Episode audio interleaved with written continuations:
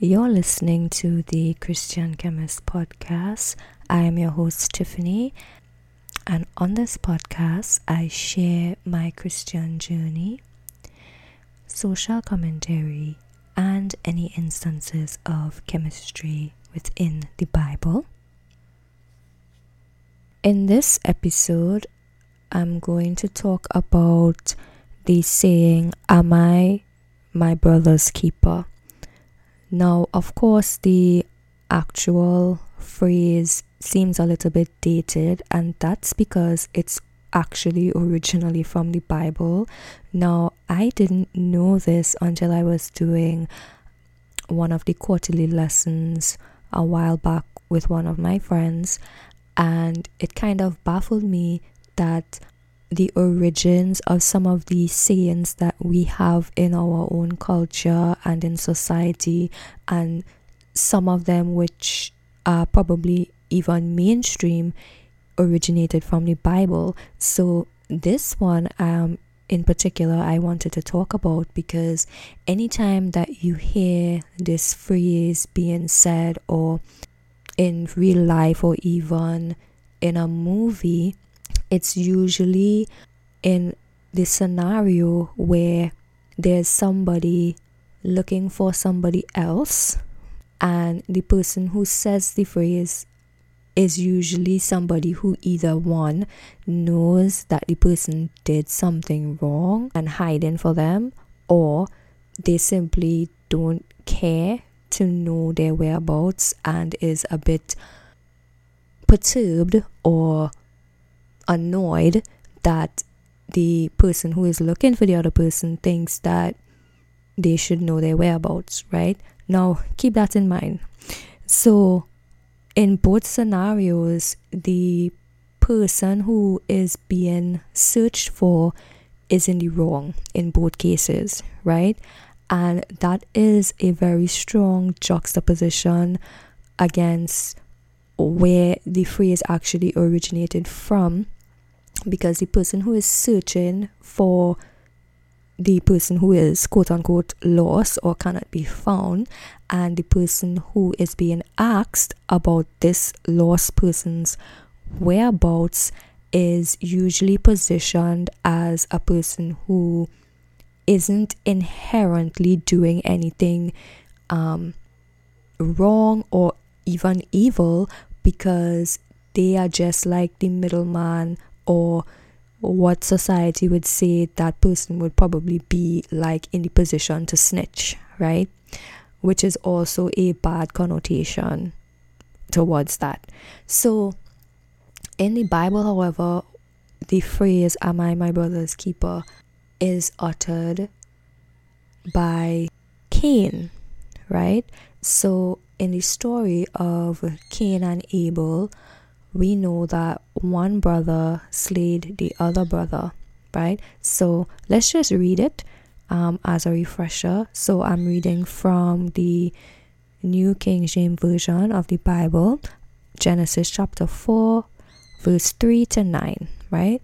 So it reads, And in process of time it came to pass that Cain brought the fruit of the ground an offering unto the Lord, and Abel he also brought of the firstlings of his flock and the fat thereof. And the Lord had respect unto Abel and his offering, but unto Cain and to his offering he had not respect. And Cain was very wroth, and his countenance fell. And the Lord said unto Cain, Why art thou wroth, and why is thy countenance fallen? If thou doest well, shalt thou not be accepted, and if thou doest not well, sin lieth at the door and unto thee shall be his desire, and thou shalt rule over him. And Cain talked with Abel his brother. And it came to pass when they were in the field that Cain rose up against Abel his brother and slew him. And the Lord said unto Cain, Where is Abel thy brother? And he said, I know not. Am I my brother's keeper? So, in this scenario, which is the origin of this saying, the person who is being asked about the whereabouts of the missing person is actually the person who is responsible for the person going missing. And in this case is responsible for murder is responsible for killing the person who's missing right? And to me is such like a mind blow because I didn't know I didn't know that right um I'm still like you know very still very early in my Christian journey. Didn't read the entire Bible, don't know all of the readings and the sayings, but like as I grow in Christ and I read more and I learn more, like all these things are really surprising to me that society would take something that has such um a strong underlying meaning and kind of like flip it on its head. And I just find it like kind of very, you know, deceptive because it's made to seem like this saying came from something of somewhat of like annoyance because I've never seen it portrayed in the way of where it originated. Like anybody saying that is not because they and I'm talking about anybody like in in real life, like people you would interact with socially and within your culture, within your country. It's like they say that out of annoyance. Like, why are you asking me for this, the whereabouts of this next person? Like, why do I have to keep tabs on that person? Why do I have to keep track or her? So it's like, it's so much deeper than that. It's so much like sinister really because and and very sad because you know he was upset that God did not take his offering and it led him to kill his brother whose offering was acceptable to God and that was the first murder recorded in the Bible. So something that is that significant and that heavy for it to be watered down and twisted into something else, I think it just shows how much society has come from things being sacred or things being really rooted in truth.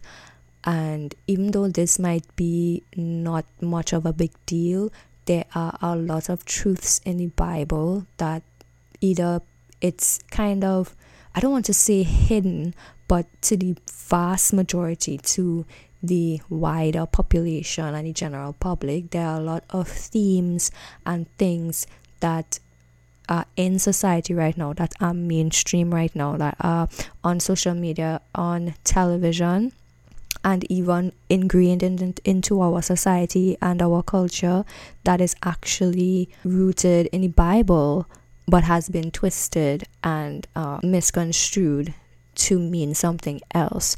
And I think those are very important topics to touch on and usually what I do when I'm doing these type of commentary episodes and it's something to be very very careful with and aware of because some of these things um, can be very very damaging and detrimental.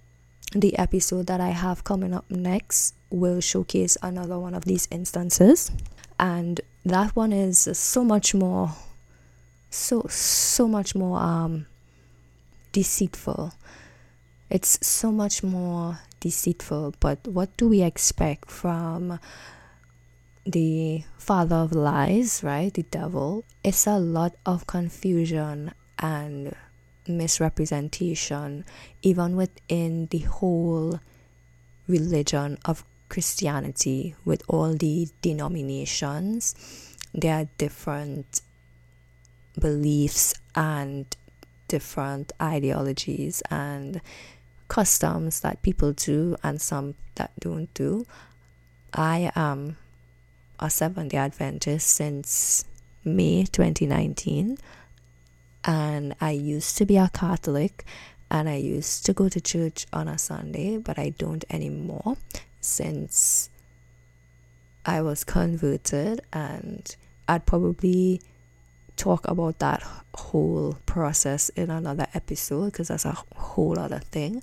But just even with that some people would see the big divide or the difference simply with the day of worship, which really just splits it into two because there's only a small amount of Christians that honor the real and true Sabbath, and then there are the Sunday worshippers, which is the false day of worship.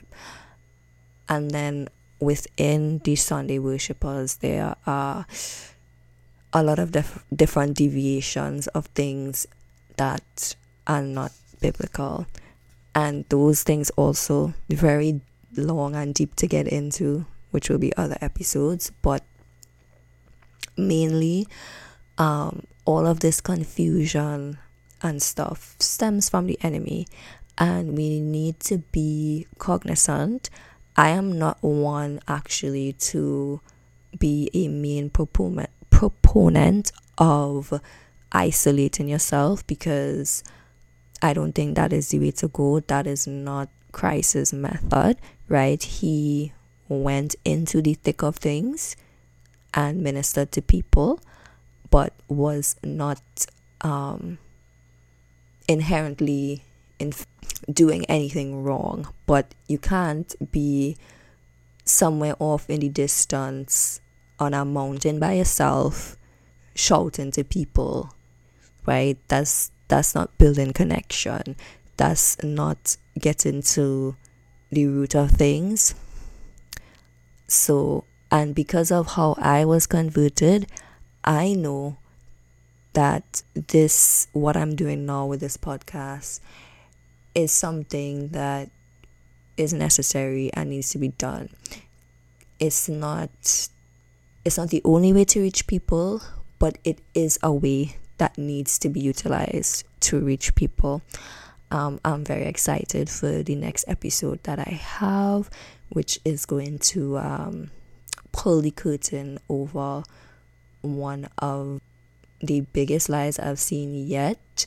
Um, I don't even want to say television because this is a next Netflix series, but television is, you know, going to the internet now. So it's something I saw on social media and I wanted to talk about it, but I was holding off because I kind of wanted it to be this whole big perfect thing.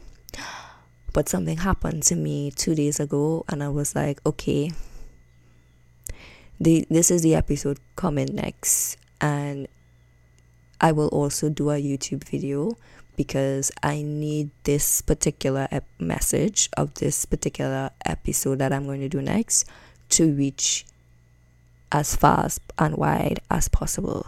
So look out for it and I will leave links to my social media um, in the show notes of this episode if it is you ever want to reach out and talk about anything pertaining to um, Christianity and your spirituality.